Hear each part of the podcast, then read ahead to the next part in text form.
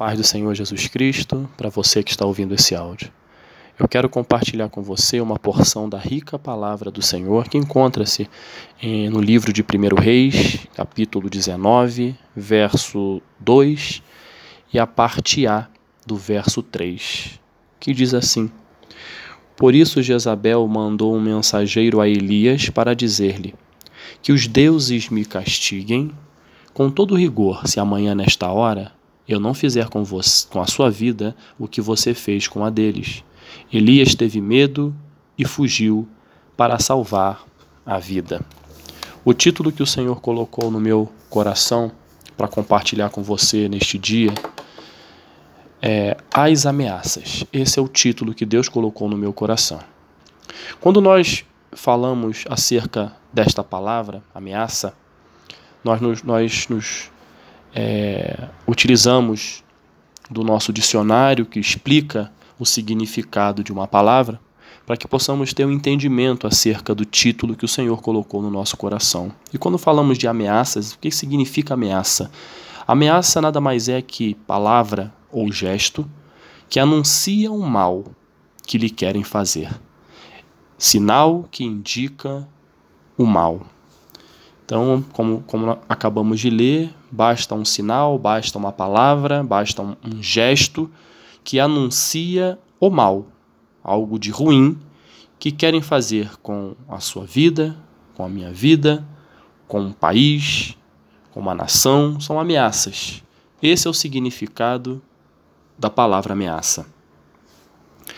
Quando nós falamos de ameaça, vem à nossa mente logo no que diz respeito aos, aos países, às nações, que se preparam para contrapor-se às ameaças. Países se preparam com as suas forças armadas, por exemplo, para se contrapor às diversas ameaças que podem, em determinado tempo, se levantar. Ameaça contra as fronteiras terrestres, ameaças contra o espaço aéreo, ameaça contra a, a biodiversidade que existe em um determinado espaço, as costas, enfim, ao litoral, ameaças que vêm de outros países, de outros órgãos internacionais, por exemplo. As Forças Armadas fazem seus estudos prospectivos com o objetivo justamente de levantar possíveis ameaças. E diante dessas possíveis ameaças, umas um tanto quanto prováveis, mais prováveis do que outras, mas são levantadas diversas ameaças para que o país possa se proteger, proteger o território de qualquer invasão, proteger não só o território, mas também as riquezas que estão neste território, a sua população. Então as ameaças geram em um país, por exemplo, o sentido de preparação, o sentido de se proteger diante dessas ameaças. E o texto que nós acabamos de ler não poderia iniciar este texto, a reflexão sobre ele, sem falar do que aconteceu antes, em 1 Reis 18. Elias era um profeta profeta levantado por Deus, era a boca de Deus naquele lugar. E geralmente o profeta, quando se levanta, quando se levantava, era para exortar o seu povo que estava em caminhos totalmente tortuosos, distante de Deus. O caminho que o povo naquele momento estava trilhando era um caminho que estava totalmente distante dos ensinamentos de Deus. Eles estavam adorando outros deuses. Eles estavam buscando em deuses falsos a solução para os seus problemas, para as suas indagações, para as suas dúvidas. Elias se levanta. Elias exorta o povo, Elias exorta o rei, rei chamado Acabe, que foi um rei totalmente contrário aos princípios de Deus. E isso fez com que Elias fizesse uma desse uma sugestão ao rei para mostrar quem era o verdadeiro Deus. Se era o Deus de Elias ou Baal. E Baal tinham seus profetas, 400 profetas de Baal. E nessa e nesse sentido eles fizeram Elias fez um desafio aos profetas de Baal, ao rei Acabe. Nós vamos ver hoje quem é Deus. O verdadeiro Deus vai se manifestar hoje. E o desafio consistia onde eles pegavam um, um, um novilho, despedaçavam, colocavam sobre a lenha, e ali o verdadeiro Deus ia responder com fogo, ia consumir aquele novilho. Os profetas de Baal entenderam, aceitaram e fizeram. Despedaçaram o novilho, colocaram sobre a lenha, porém, passaram metade de um dia clamando a um Deus que não existe para que descesse fogo do céu. Isso não aconteceu. Porém, Elias, que servia ao Deus vivo, clamou ao Senhor, e o Senhor fez fogo descer e fez com que consumisse aquele holocausto, aquele sacrifício. Deus se apresentou desta maneira, Elias venceu o desafio em Deus. Porém, quando essa mensagem chegou aos ouvidos de Jezabel, a mulher de Acabe, que é o, o, o contexto final desse desafio, foram que todos os profetas de Baal e mais os de Azerá foram mortos, foram humilhados.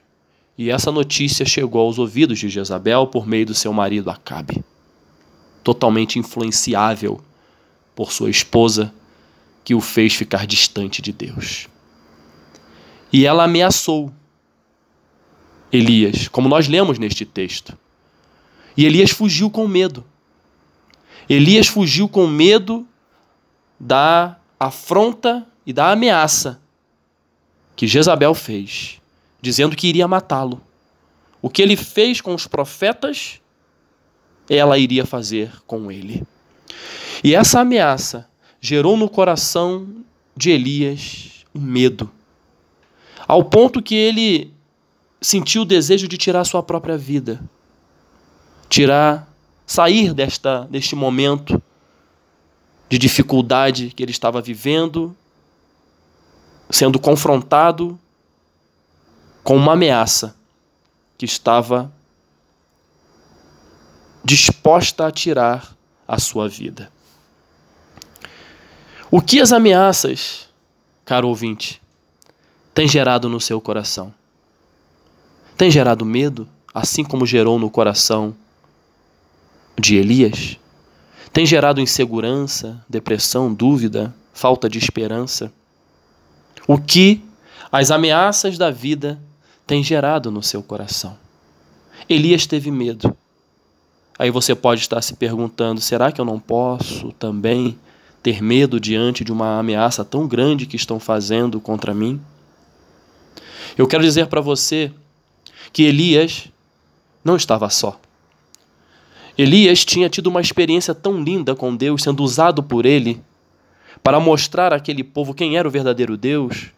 E minutos depois, ele já estava com medo, já se esqueceu de que o Deus que o usou, usou para se manifestar naquele holocausto, naquele sacrifício, era o mesmo Deus que estaria com ele diante das ameaças. Mas a postura de Elias foi uma postura de medo. Mas Deus não nos abandona diante das ameaças. É aí que eu quero chegar com você, caro ouvinte. Deus não abandonou Elias. Deus esteve com Elias, sustentou Elias, alimentou Elias quando ele saiu, ele fugiu e caminhou no deserto. E Deus esteve com ele, alimentou, hidratou, apresentou para ele o alimento necessário para que ele pudesse continuar sua caminhada. E assim Deus também é em nossas vidas. As ameaças vêm, e às vezes são ameaças fortes, vindas de pessoas poderosas nesta terra. Mas eu quero dizer para você que o mais poderoso nesta terra não passa de um grão de, de, de areia num, num, num deserto, numa duna. O mais poderoso desta terra não é capaz de deter as promessas que Deus tem para a sua vida, para a minha vida. O mais poderoso desta terra pode se levantar contra você, uma pessoa pequena nesta terra. Pode lhe ameaçar. Pode colocar na sua mente que em breve você será destruído. Mas o nosso Deus é muito maior do que aquele que se julga o mais poderoso nesta terra e tenha feito ameaças contra você. Qual tem sido, caro ouvinte, a, a sua postura qual tem sido a minha postura, qual tem sido a nossa postura diante das ameaças? O nosso Deus hoje está nos falando o seguinte: não tenha medo, eu estou contigo. Não se desespere, eu estou contigo. Não tem nada que, neste, que, que, que faça concretizar a sua derrota, porque eu estou contigo. O nosso Deus é um Deus que não falha. O nosso Deus é um Deus que está conosco todos os dias até a consumação dos séculos. Quando nós olhamos em Salmos, no seu capítulo 17, no Salmos número 17, perdão, no seu versículo número 7 e 8, diz assim: Mostra a maravilha do teu amor.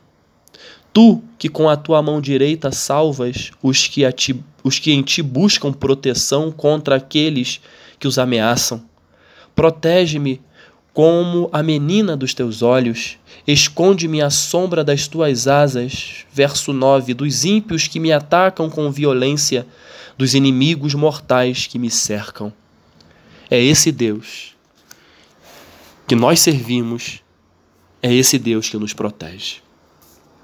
Que você neste dia possa enfrentar as ameaças com coragem, enfrentar as ameaças com fé, porque toda palavra ou gesto ou sinal que anuncia, o mal contra você, hoje cairão por terra na autoridade que há no nome de Jesus. Então, não tenha medo das ameaças.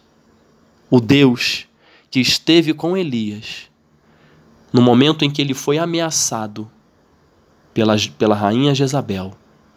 É o mesmo Deus que está comigo e com você, disposto a nos proteger das ameaças. Nós temos que buscar a Sua presença.